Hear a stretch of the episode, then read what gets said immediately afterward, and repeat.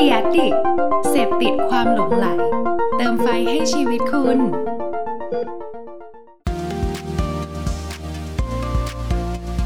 Addict Talk ชวนเพื่อนมาเล่า เมาส์มอยแบบเจาะลึก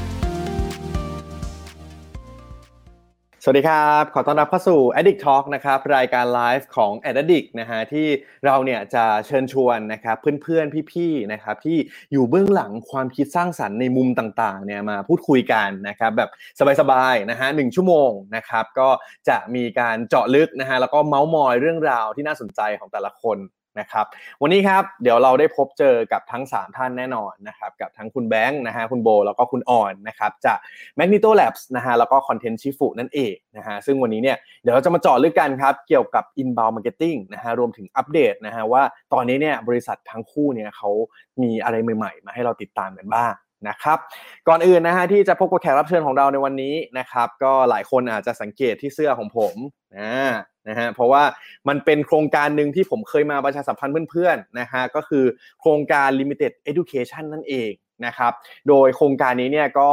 หลายคนนะฮะน่าจะเคยคุ้นเคยแล้วก็เคยได้ยินเนาะว่าเฮ้ยมันมันมีโครงการที่แบบว่าเขาเนี่ยมาให้ความสำคัญเกี่ยวกับการสนับสนุนเรื่องการลดความเหลื่อมล้ำทางการศึกษานะฮะโดยที่ตอนนี้เนี่ยเขาก็ได้มากลับมาอีกครั้งในปีนี้นะครับโดยในปีนี้เนี่ยก็มีหลาย ๆ อย่างให้เราได้ติดตามเยอะแยะมากมายเลยนะครับเพราะว่าทางโครงการ limited education เนี่ยมาในธีมของ community power นะฮะอย่างเสื้อที่ผมใส่อยู่นะครับก็เป็นเสื้อที่ถ้าสมมติว่าเพื่อนๆผู้ชมนะฮะผู้ฟังที่คุยกับเราอยู่ในตอนนี้นะครับอยากจะมีเสื้อแบบนี้บ้างนะฮะแล้วก็มันเป็นลายมือที่แบบเหมือนน้องๆเขาเขียนชื่อเราขึ้นมาเนี่ยก็สามารถนะครับไปร่วมบริจาคนะฮะถ้าบริจาค 500 บาทขึ้นไปเนี่ยก็สามารถสั่งลายเสื้อเชิ้ตตัว Limited Education นี้ได้เลย นะครับแล้วก็สำหรับใครที่เป็นสาย art นะฮะก็จริง ๆ มีเป็นเหมือนคอลเลกชันสุดพิเศษอีกเยอะแยะมากมายนะครับไม่ว่าจะเป็นเสื้อเป็นกระเป๋าหรือว่าเป็นของจุกจิกน่ารักน่ารักต่างๆนะครับที่ทาง Limited Education เนี่ยได้ร่วมมือกับศิลปิน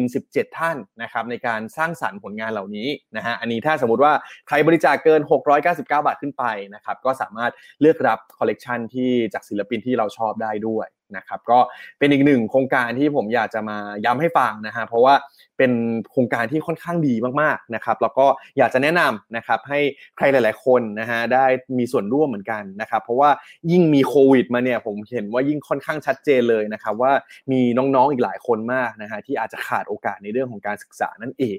นะครับโอเคมา ผมว่าวันนี้เนี่ยแขกรับเชิญเอามาทั้ง 3 ท่านเลยนะฮะก็คิดว่าเดี๋ยวได้มีอะไรที่พูดคุยกันนะฮะหชั่วโมงของเราเนี่ยคงผ่านไปเร็วอย่างแน่นอนนะครับยังไงเราเรียนเชิญแขกรับเชิญของเรากันเลยดีกว่านะครับเดี๋ยวเราเชิญทีละขั้นละกันนะครับท่านแรกครับ ขอเรียนเชิญพี่แบงค์ครับพี่แบงค์สวัสดีครับครับ สวัสดีครับ สวัสดีครับ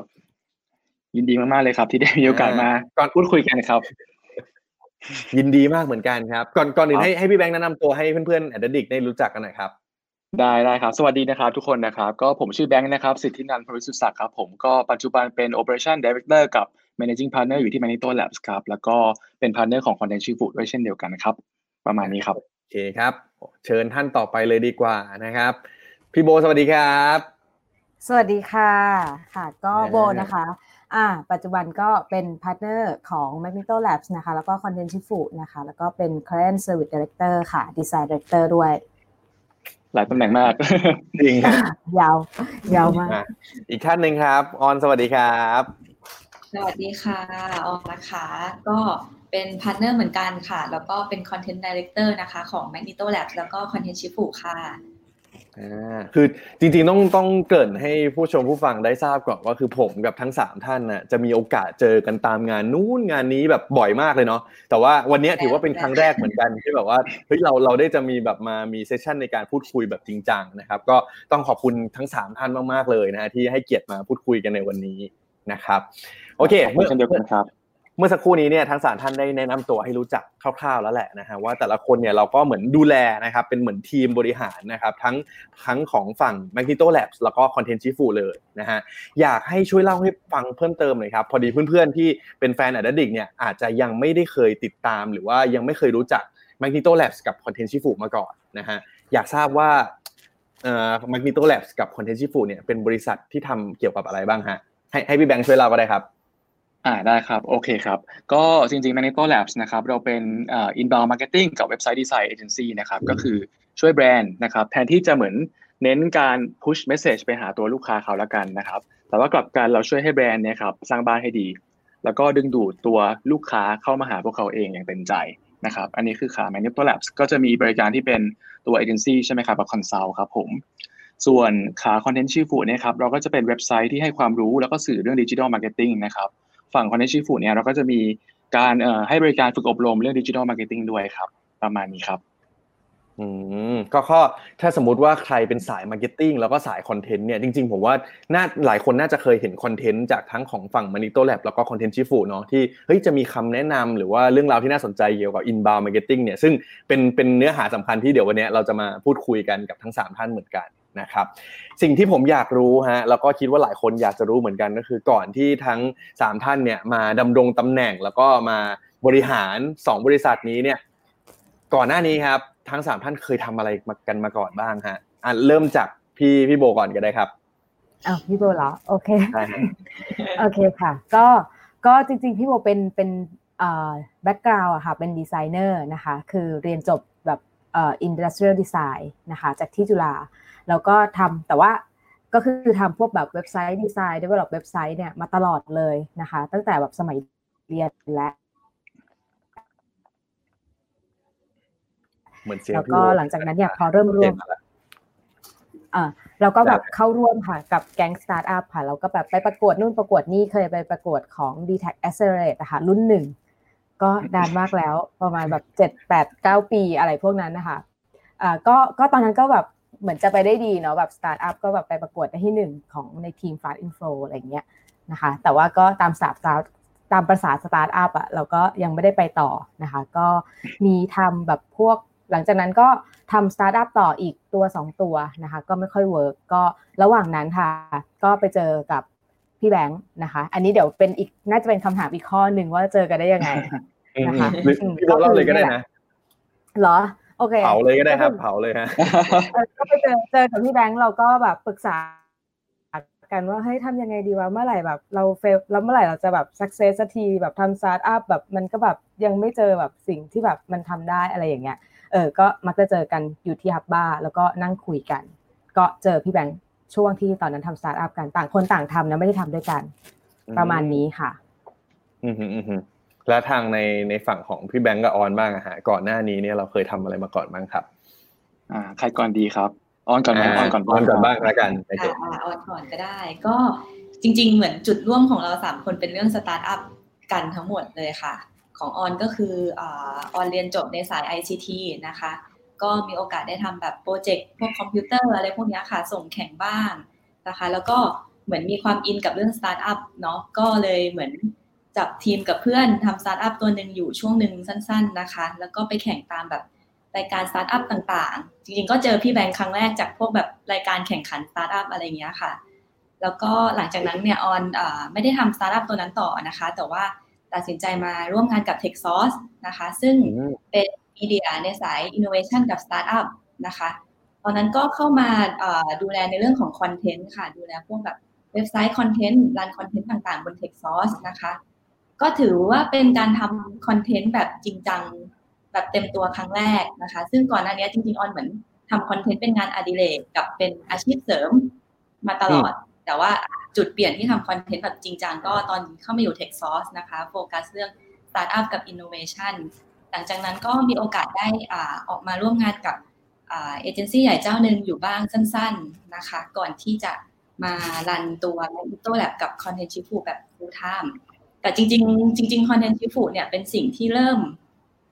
เป็นเหมือน passion ในช่วงวันหยุดนะคะ ตั้งแต่ตั้งแต่ช่วงที่ทำงานที่ Techsauce แล้วอะค่ะอืมอืมอืมเริ่มเห็นความเป็นมาที่มีมีมีความที่แบบเชื่อมโยงกันส่วนหนึ่งนะฮะในเชิงของสตาร์ทอัพแต่ว่าจะมีก็ความแตกต่างกันเหมือนกันนะฮะแล้วส่วนพี่แบงค์ล่ะครับ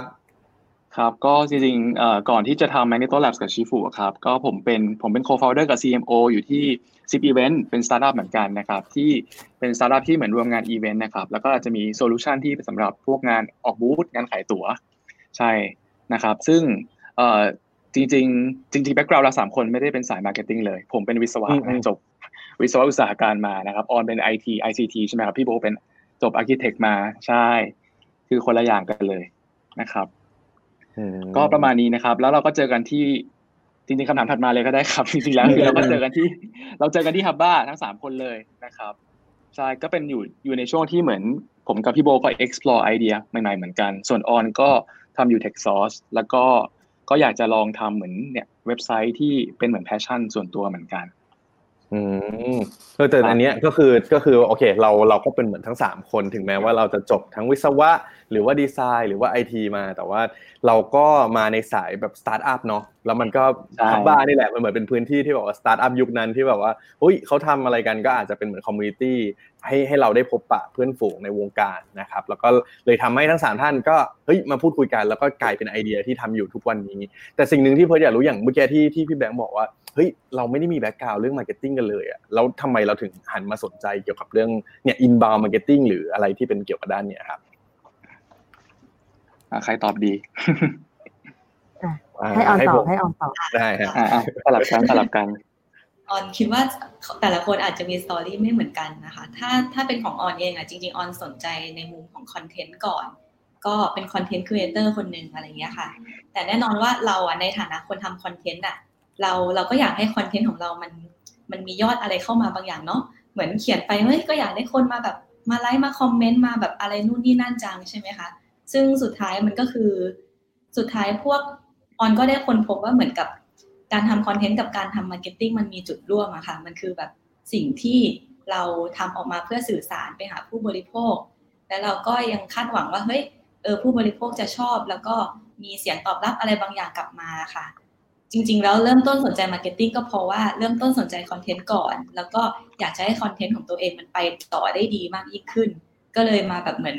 ศึกษามาร์เก็ตติ้งแล้วก็ทำมาร์เก็ตติ้งอย่างจริงจังมากขึ้นนะคะรวมถึงด้วยความที่เราชอบสตาร์ทอัพอะไรพวกนี้ค่ะชอบแบบแนวคิดเรื่องการทำธุรกิจเนาะแน่นอนมาร์เก็ตติ้งมันคือ part หนึ่งที่สำคัญมากๆ ในการทำให้แบบธุรกิจของเราเป็นที่รู้จักอ่าเป็นที่จดจำแล้วก็มีคนเข้ามาใช้งานจริงนะคะ ก็อืมน่าจะเป็นประมาณเนี้ยทำให้เราแบบได้ได้ไปศึกษาเรื่องนี้ต่อ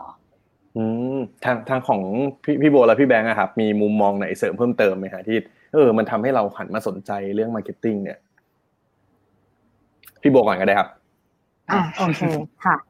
เออจริง ๆแล้วอะค่ะเอ่ออย่างอย่างที่บอกไปเมื่อกี้ว่าโบจบเรียนจบแบบดีไซน์มาใช่ไหมซึ่งจริง ๆ แล้วอะเอ่อดีไซน์อย่างที่เรียนมาค่ะ มันเป็นดีไซน์สำหรับแบบ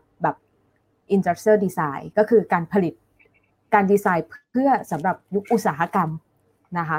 ซึ่งอ่าการที่เราจะดีไซน์ได้อะจริง ๆ คือเราไม่สามารถแบบมโนหรือว่าคิดขึ้นมาเองได้ เราต้องมีการทำพวกแบบ research หรือทำเรื่องของ business ด้วย ฉะนั้นเนี่ยจริงๆอะความเป็นดีไซน์อะค่ะ มันต้องรู้เรื่องของทั้ง marketing แล้วก็ธุรกิจ ถึงจะอืมสามารถที่จะออกแบบออกมาได้ดีนะคะ ฉะนั้นแล้วอะเอ่อส่วนสำหรับโบอะจริงๆอะทำตัวเว็บไซต์เนี่ยมาตั้งแต่ที่บอกว่าตั้งแต่สมัยเรียนนะคะแต่ส่วนมากเมื่อก่อนเนี่ยเราทำเว็บไซต์เนี่ยออกมาเนี่ยเน้นแบบสวยงามอย่างเดียวเลย เน้นแบบโหออกมายังไงแบบลูกค้าชอบนะคะลูกค้าหมายถึงลูกค้าที่จ่ายเงินเรานะเออชอบอืมแต่ว่าขายได้ไม่ได้เนี่ย อันเนี้ยไม่รู้เออแต่ลูกค้าพึงพอใจ เพราะว่าสวยนะคะ แต่พอเราทำมาเรื่อยๆ เราก็เริ่มรู้สึกว่าเฮ้ยเออไอ้ดีไซน์ที่มันสวยอย่างเดียวอะมัน มันแบบซัสเตนหรอ หรือว่ามันมันโอเคหรอกับธุรกิจนะคะเราชาร์จเงินค่าออกแบบเว็บไซต์เนี่ยตั้งแพงแต่ว่าไม่รู้ว่ามันเอามาทำอะไรต่อได้ มันไปช่วยธุรกิจเขาได้ยังไงนะคะมันก็เลยเริ่มหลีดมาสู่ของเรื่องแบบเฮ้ยไปศึกษาเรื่องของ conversion focus ไปศึกษาเรื่องของแบบดีไซน์ที่มันตอบโจทย์กับธุรกิจนะคะไปศึกษาเรื่อง marketing เพิ่มเติม ก็เลย lead ไปสู่ตรงนั้นนะคะ ในส่วนของโบอืมครับอืมอืมอืมก็ของผมต่อแล้วกัน นะครับจริงจริงของผมนะครับคือผมก็มองมาร์เก็ตติ้งเนี่ยเป็นองค์ประกอบหนึ่งที่สำคัญของของธุรกิจแหละจริงๆแล้วสิ่งที่ผมสนใจอะมันมันก็มีหลายอย่างนะครับจริงๆสาเหตุที่สนใจ inbound มากๆเลยในช่วงแรกๆนะครับเป็นเพราะว่าคือรู้ว่าธุรกิจเนี่ยมันต้องทำมาร์เก็ตติ้งต้องขาย แต่บังเอิญว่าเราก็เป็นคนที่ขายไม่เก่ง ไม่ได้ชอบขายมากนักใช่ก็เลยคิดว่ามันจะดีกว่าไหมที่จริงๆ ลูกค้าซื้อแล้วสักห้าสิบเปอร์เซ็นต์ก่อนที่เขาจะมาเจอเราศาสตร์แห่ง inbound marketing เนี่ยมันก็ช่วยตรงจุดนี้ได้นะครับ แล้วก็สิ่งที่ชอบมากๆเกี่ยวกับเรื่อง marketing คือว่าจริงๆ marketing เนี่ยครับเป็นสิ่งที่ไม่ตายตัว ไม่มีถูกไม่มีผิดนะครับจจริงๆ หลายสิ่งหลายอย่างเนี่ยมันขึ้นอยู่กับบริบทอืมจริง ๆ แล้วตัวผมเองอะแบบจริง ๆ ไม่ได้เก่งเรื่อง marketing เท่าไหร่แล้วก็เป็นคนที่ไม่ได้มีหัวคิดครีเอทีฟจะเก่งเรื่องที่แบบหนึ่งบวกหนึ่งเป็นสองอะไรเงี้ยมากกว่านะครับก็เลยคิดว่าการทำ marketing เนี่ยการเรียนรู้ marketing เนี่ยครับมันเป็นสิ่งที่ขัดเกลาตัวเองได้ดีละกัน อืมแล้วก็ ในฐานะที่เป็นวิศวกรอะอ้างบ้างพี่โบเป็น architect ใช่ไหมดีไซน์จริงๆเหมือนคำที่คำที่ผมค่อนข้างชอบแล้วคิดมาอยู่เสมอนะครับเวลาทำทุกอย่างเลยธุรกิจด้วยทำ marketing ด้วยคือคำว่า optimization นะครับอืมผมคิดว่าสำหรับผมการทำ marketing มันก็เป็นการการเล่นเกมการ optimize อะไรอย่างเงี้ยระดับหนึ่งนะครับใช่ก็เลยคิดว่ามันก็เป็นสิ่งที่ที่เข้ากันได้ครับ ประมาณนี้ อืมได้ฮะก็ตอนนี้เนี่ยเราได้เห็นที่มาที่ไปนะครับของทั้งสามท่านว่าเฮ้ยโอเค ก่อนที่เราจะมาดำรงตำแหน่งปัจจุบันนี้นะครับเราเคยทำอะไรกันมาบ้างนะฮะแล้วอะไรเป็นจุดที่ทำให้เราสนใจเกี่ยวกับเรื่อง marketing นะครับสิ่งหนึ่งที่ทั้ง Magneto Labs แล้วก็ Content Chief เนี่ยเราให้ความสำคัญเนาะอย่างที่เมื่อสักครู่พี่แบงก์ก็เกริ่นให้เราฟังเหมือนกันว่า inbound marketing เนี่ยมันมันเป็นเหมือนแกนกลางสำคัญที่เราทั้งสามคนนะค่อนข้างเชื่อในเรื่องนี้นะครับเลยอยากจะชวนคุยเจาะลึกเพิ่มเติมหน่อยว่า เอาเอาแบบเบสิกถอยมาก่อนเลยนะฮะว่า inbound marketing เนี่ยครับคืออะไรผมเชื่อว่าหลายคนเนี่ยอาจจะยังไม่รู้เหมือนกันเอาเอาเป็นพี่แบงค์ช่วยเล่าตรงนี้ให้หน่อยแล้วกันนะครับอ่าได้จริงๆเตรียมสไลด์กันมาให้ด้วยครับอ่าโอเคครับจริงๆถ้าเกิดจะอธิบายคำว่า inbound marketing ในหนึ่งหน้าแล้วกันนะครับในหน้าเดียวเลยนะครับสั้นๆเลยครับมันก็เป็นการที่เราสร้างคอนเทนต์นะครับที่ที่ส่งมอบคุณค่าให้กับคนที่ใช่ในเวลาที่ใช่นะครับ สุดท้ายมันต้องนำมาถึงซึ่งซึ่งธุรกิจด้วย อันนี้คือสำคัญมากสุดท้ายเนี่ยมันต้องทำให้ ธุรกิจของเราเนี่ยครับมันชนะได้ด้วยนะครับคือต้องขายของได้ด้วยนะครับ ไม่ใช่แค่ว่าทำคอนเทนต์ที่มีคนเห็นเยอะอย่างเดียวนะครับ ซึ่งซึ่งปกติแล้วมันก็จะมี framework อยู่นะครับ จริงๆ ไปหน้าถัดไปก็ได้ครับ อันนี้จริงๆ จะเป็น framework ที่คิดขึ้นขึ้นมาโดย HubSpot นะครับ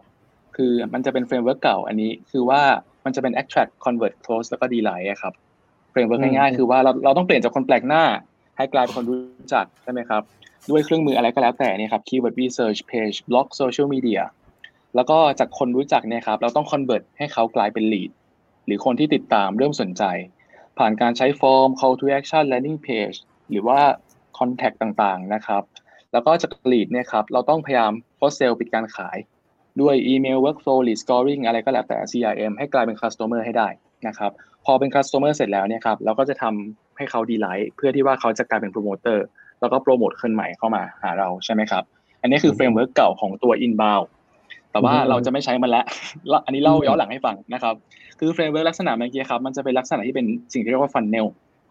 นะครับ คือเราทำ marketing ใช่ไหมครับ มันเหมือนเป็นกรวยครับทำ marketing เพื่อให้คนเห็นเสร็จแล้วก็กรองคนมาเพื่อขายให้เป็นเซลล์สุดท้ายเขากลายเป็น customer ใช่ไหมครับ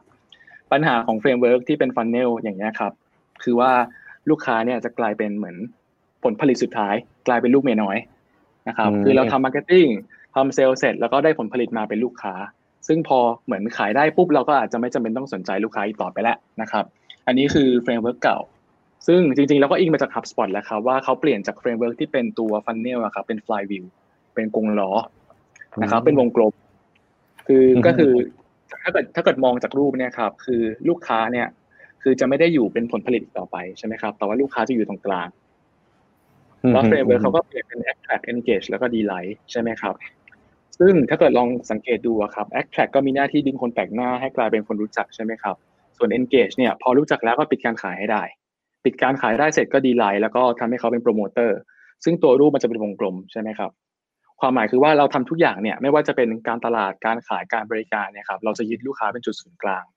ยิ่งเราสามารถทำ marketing ได้ดีเท่าไหร่เซลล์ดีเท่าไหร่ service ดีเท่าไหร่เนี่ยครับตัววงล้อเนี่ย มันจะยิ่งหมุนเร็วขึ้นเท่านั้น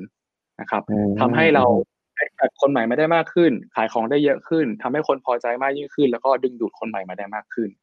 อันนี้คือ framework ของของการทำ inbound marketing นะครับ ซึ่งขอไม่ลงดีเทลมากแล้วกันว่าข้างในมันจะมีวิธีการเทคนิคแทคติกยังไงบ้าง แต่อันนี้คือคือ mindset ละกันนะครับ อืมอืมอืมก็อันนี้เมื่อกี้หน้าสไลด์เมื่อกี้มันจะเป็นคำถามที่ผมอยากจะทราบถัดไปพอดีเลย อันนี้ผมถามออนละกันนะครับว่า แล้วอย่างเงี้ยเมื่อกี้พี่แบงค์เล่าให้ฟังแล้วครับแล้วก็เพื่อนๆน่าจะรู้จักมากขึ้นแล้วว่าอ๋อ inbound marketing มันก็คือการตลาดที่แบบว่าที่ที่เราที่ยังเราใช้กันว่าแบบเหมือนเป็นแรงดึงดูดเนาะในการที่เราทำคอนเทนต์หรือทำแบบบ้านเราให้ดี ให้คนอยากจะมาบ้านเรา แล้วก็ค่อยเนี่ยสามารถเทิร์นเขากลายเป็นลูกค้าได้ ให้มันตอบโจทย์ business ได้ด้วย แบบนี้แสดงว่า inbound มันก็มีหลักการของของ inbound แต่ว่ามันก็ต้องมี outbound เหมือนกัน ซึ่งอย่างอย่าง outbound เนี่ยอยากให้ออนขยายความหน่อยว่า outbound มันคืออะไรแล้วสุดท้ายมันต่างกันยังไงครับ อันไหนมันมีข้อดีข้อเสียแตกต่างกันยังไงบ้าง อืม ค่ะ โอเคได้ค่ะอุ้ยอันนี้พี่แบงค์มีสไลด์มาด้วยใช่ไหมใช่ใช่มีสไลด์ให้มีสไลด์ให้จริงๆหนึ่งหน้าหนึ่งหน้าถ้ามองเป็นคำศัพท์ง่ายๆ เลย inbound ก็คือเหมือนดึงดูดคนเข้ามาด้วยคำว่า in อย่างนี้ใช่ไหมคะ outbound ก็คือเหมือนเราเราจะต้องเป็นฝ่าย approach ออกไปหาลูกค้าก่อนนะคะ ซึ่ง approach ของ outbound มันก็มีได้หลายอย่างทั้ง offline marketing แล้วก็ online marketing นะคะ อย่าง offline marketing เราก็อาจจะคุ้นเคยกับลักษณะของการที่ เออมีคนที่เป็นเซลล์โทรโทรศัพท์มาหาเรา บอกว่าได้เบอร์คุณมาจากอ่าเจ้านั้นเจ้านี้นะคะมาเสนอแบบอะไรบางอย่างอะไรอย่างเงี้ยค่ะ ก็คือเหมือนฝ่ายที่เป็นฝ่ายคนทำธุรกิจหรือการตลาดเนี่ยเป็นคนออกไป approach ลูกค้าก่อนนะคะ หรือถ้าเป็นแนวออนไลน์เนี่ยเราอาจจะเคยได้รับ อีเมลที่ที่ส่งเข้ามาหาเราว่าอาจจะได้รับอีเมลเรามาจากไหนสักที่หนึ่งไม่แน่ใจนะคะ แล้วก็ติดต่อเราเข้ามาหรือว่าอาจจะมีการยิงโฆษณามาหาเรา หรือว่าส่งโฆษณาไม่ว่าจะเป็นตาม Facebook YouTube ต่างๆ เนี่ยค่ะ ที่มันโผล่มาทางนิวฟีดเราเนี่ย โดยที่เหมือนเราก็อ่านอ่านสิ่งอื่นอยู่ แล้วก็มีสิ่งนี้มามามาแสดงผลให้เราเห็นนะคะ ก็จะเห็นว่าเอาเบามันจะเป็นลักษณะที่อ่า คือนักการตลาดก็มองหากลุ่มเป้าหมาย แล้วก็ approach ออกไปก่อน แต่ว่ากลุ่มเป้าหมายนั้นๆเนี่ยเขาอาจจะไม่ได้มีแสดงออกถึงพฤติกรรมอย่างชัดเจนนะคะว่ากำลังสนใจสิ่งนี้หรือเปล่า เราใช้วิธีว่า เออ เรา active ก่อนละกัน เราพุ่งตัวออกไปหาก่อนนะคะ แต่ inbound จะเป็นลักษณะ approach ที่ค่อนข้างเหมือนกับเป็นฝ่ายตั้งรับนิดนึง พยายามทำคอนเทนต์หรือว่าหัวข้อที่มีคุณค่าเพื่อดึงดูดคนเข้ามาศึกษาหาข้อมูล แล้วก็เข้ามา ในช่องทางของแบรนด์นั้นๆเองนะคะ ซึ่งออย่างกราฟที่พี่แบงค์เปิดให้ในสไลด์ตอนนี้นะคะ อันนี้มันจะเป็นเหมือนกับในเชิงทางธุรกิจว่าผลลัพธ์ของการทำ inbound กับผลลัพธ์ของการทำ outbound มันแตกต่างกันยังไงอะคะ่ะตัวสีแดงจะเป็นเหมือนกับผลลัพธ์ที่ได้เนาะส่วนตัวสีน้ำเงินจะเป็นเหมือนกับแรงงานกับแรงเงินของเราที่ลงทุนลงไปนะคะออนอยากจะให้ลองดูฝั่ง outbound ก่อน ก็คือฝั่ง outbound เนี่ยจะเห็นว่าส่วนใหญ่แล้วผลลัพธ์ที่ได้เนี่ยมักจะมีกราฟที่ขึ้นลงในลักษณะเดียวกันกับแรงงานกับแรงเงินที่เราลงทุนไปนะคะ หมายความว่ายิ่งเราลงบัตเจ็ตเยอะ ผลตอบแทนก็ยิ่งสูง หรือว่ายิ่งเซลล์ของเราแบบขยันติดต่อ approach คนเยอะ ผลตอบแทนก็น่าจะยิ่งสูงตาม เป็นเป็นลักษณะที่ล้อตามกันไปนะคะ แต่ว่า inbound marketing เนี่ยค่ะจะสังเกตเห็นว่ามันเหมือนเป็นการสะสม ทรัพย์สินในช่องทางของเรานะคะ สะสมคอนเทนต์ดีๆทำอย่างสม่ำเสมอ ซึ่งอย่างของพวกเราเองที่เคยทำกันมาก่อนนะคะ อย่างคอนเทนต์ชิฟูอย่างเงี้ย เราผลิตคอนเทนต์ด้วยความสม่ำเสมอที่เท่าเดิมตลอด ไม่ได้มีแบบอะไรที่มันเพิ่มลดไปกว่าเดิมในช่วง 6 เดือนแรก ๆ ที่เราทำนะคะ ก็จะเราก็จะเห็นกราฟลักษณะนี้ค่ะ คือเออตัวกราฟสีฟ้าที่เราลงทุนไปเนี่ย เราทำบทความละสัปดาห์ละหนึ่งครั้งเหมือนเดิมตลอดเลย แต่ว่าช่วงแรกๆเนี่ยมันอาจจะไม่ค่อยเห็นผลลัพธ์เท่าไหร่ แต่ว่าพอทำไปเรื่อยๆ สะสมไปเรื่อยๆเนี่ยค่ะ ผลลัพธ์หรือว่าคนที่เข้ามารู้จักเราวิสิตเราเอนเกจกับเรามันค่อยๆ เพิ่มขึ้นเป็นเป็นกราฟที่ที่ทะยานขึ้นอย่างที่เห็นเป็นตัวสีแดงนะคะ ก็ก็เลยออนคิดว่าสิ่งที่ inbound กับ outbound มันจะต่างกันจริง ๆ มันคือเหมือนกับเรื่องของความยั่งยืนในระยะยาวที่ออนคิดว่า inbound เนี่ยสามารถให้ได้นะคะ แต่ข้อเสียของ inbound ก็คือเหมือน ช่วงแรก ๆ เราอาจจะต้องลงทุนหน่อยหรือเหนื่อยหน่อย โดยที่อาจจะยังไม่ได้เห็นผลลัพธ์ในทันทีอะคะ่ะในขณะที่ outbound เราจะมีความรู้สึกว่าเออเราลงทุนทันทีเราก็สามารถเห็นผลลัพธ์ในทันทีได้เลยมากกว่า เพียงแต่ว่ามันอาจจะเคลื่อนไหวได้ตลอดนะคะ อาจจะขึ้นบ้างตกบ้าง ก็ขึ้นอยู่กับแรงงานและแรงเงินของเราที่สามารถลงทุนได้ในช่วงนั้นนะคะอืมจากที่ออนเล่ามานี่คือแบบค่อนข้างเห็นภาพชัดเจนนะครับ ว่า คือคือถ้าสมมติว่าผมย้อนกลับไปแบบสมัยเรียน marketing อย่างเงี้ย มันก็จะเหมือนมีมีมีอันนึงเนาะที่เขาบอก push กับ pull ใช่ไหมฮะจริงๆ outbound กับ inbound นี่ก็ก็น่าจะเป็นหลักการเหมือนกันเนาะที่แบบว่าโอเคนักการตลาดเนี่ยเขาก็จะมีวิธีในการผลักเนี่ยหรือว่าทำโฆษณาทำอะไรต่างๆเนี่ยเข้าไปหาคนนะครับซึ่งก็มันก็น่าจะเป็นเหมือนแบบ outbound อย่างที่ออนเล่าให้ฟังนะแต่ว่าถ้าสมมติว่าเราจะแบบเฮ้ยพูคนเข้ามานะครับสร้างสิ่งที่มันแบบคนสนใจแล้วก็ให้ดึงให้เขาเข้ามาสนใจเนี่ยก็คือ inbound นั่นเอง ซึ่งพอออนเล่าให้ฟังมันเลยเห็นว่า สุดท้ายแล้วว่ามันเหมือนมันมีเสน่ห์ที่มันแตกต่างกันเนาะแล้วก็เหมือนเหมือนมันแล้วแต่โจทย์มากกว่าว่าเอ๊ะแบบไหนมันจะเหมาะกับวิธีการไหน เลยอยากจะถามต่อฮะว่า คือพอพอเราเริ่มเข้าใจแบบเนี้ยเลยอยากรู้ว่าในมุมของทางทางผมถามพี่โบแล้วกันแล้วเดี๋ยวให้ทั้งสองท่านเสริมก็ได้นะฮะว่าแล้วลักษณะธุรกิจแบบไหนหรือว่าโจทย์แบบไหนครับที่ควรจะทำในลักษณะเป็น inbound marketing บ้าง อืมโอเคค่ะ ก็ สำหรับอันนี้เป็นคำถามที่ได้ยินตลอดเลยนะคะเล่าไปว่าแบบอยากรู้มากใช่ไหมใช่ว่าเอ๊ะฉันเหมาะไหมฉันแบบทำได้หรือเปล่านะคะ ก็ตอบได้เลยว่าจริง ๆ ไม่ใช่ไม่ใช่ทุกคนที่ที่จะเหมาะกับอินบาวนะคะ อย่างที่เมื่อกี้ออนเล่าไปแหละว่ามันมีช่วงของ period เวลาที่มันต้องใช้นะคะ investment ที่มันจะต่างกันเลยพวกนี้ฉะนั้นนะคะเวลาที่เราจะ มีคนถามว่า เอ๊ะ แล้ว inbound เนี่ยเหมาะกับธุรกิจแบบไหนบ้างนะคะ ตอบง่ายๆ เนี่ยจะมีอยู่ประมาณ 3 ประเภทนะคะ ประเภทที่1เนี่ยหนึ่งเลยเนี่ยเป็นธุรกิจที่แก้ปัญหาให้คนนะคะ ธุรกิจที่แก้ปัญหาให้คนเป็นยังไง ก็คือเป็นธุรกิจที่มันไม่ได้ใช้พวกเรื่องของโปรโมชั่นหรือราคาหรือ emotion เนี่ยเข้ามาขายเป็นส่วนใหญ่นะคะ ธุรกิจที่แก้ปัญหาให้คนก็อย่างเช่น ธุรกิจแบบให้คำปรึกษาเรื่องของกฎหมายนะคะธุรกิจอย่างของสตาร์ทอัพบางเจ้าที่เป็นซอฟต์แวร์นะคะสมมุติซอฟต์แวร์บัญชีอย่างเงี้ยก็เป็นธุรกิจที่แก้ปัญหาให้คนเหมือนกันนะคะอันนี้ก็จะเป็นธุรกิจที่เหมาะกับการทำ inbound นะคะสองก็จะเป็นธุรกิจที่มีมูลค่าสูงนะคะอย่างเช่นอะไรอย่างเช่น real estate บ้านคอนโดที่ดินหรือหรือ แม้แต่เรื่องของจิวเวลรี่ใดบางอย่างก็สามารถที่จะเหมาะกับ inbound เหมือนกัน เพราะว่าอะไร เพราะว่าเวลาที่คนจะตัดสินใจซื้อของเหล่านี้ค่ะ ไม่ได้ตัดสินใจแบบเอ้ยอยากได้อยากได้บ้าน เอาคนทั่วไปแล้วกันเนาะไม่ใช่แบบคนที่แบบเออมีแบบเงินเยอะๆอะไรเงี้ยคนทั่วไปจะซื้อบ้านเนี่ยใช้เวลาในการแบบตัดสินใจเลือกซื้อเนี่ยสามเดือนถือว่าเร็วมากนะคะ ปกติคือ 6 เดือน 1 ปี 3 ปี วางแผนล่วงหน้ากันบางคนเนี่ยวางแผนกันเป็น 5 ปี นะคะ ฉะนั้นเนี่ยไอ้ระยะเวลาที่เขาใช้วางแผนเนี่ยมันคือระยะเวลาที่เขาต้องใช้ในการหาข้อมูลนะคะ รวบรวมต่างๆเนี่ยเพื่อในการตัดสินใจของเขา ฉะนั้นเราก็จะมีรูมในการที่เราจะส่งมอบตัวคอนเทนต์เนี่ยให้เขาได้นะคะสามก็จะเป็นธุรกิจที่แก้ปัญหาให้คน เอ้ยไม่ใช่เอาใหม่แก้ปัญหาไปแล้ว เป็นธุรกิจ B2B เอาใหม่ business to business ธุรกิจ B2B อ่า business to business ก็คือไม่ใช่แบบขายน้ำดื่มขวดละสิบาท ไม่ใช่ขายแบบชาเขียว หรือขายแบบ consumer product ที่แบบสามารถหาซื้อได้ทั่วไปนะคะ ก็จะเป็นธุรกิจที่เป็น business to business อย่างเช่นทำธุรกิจ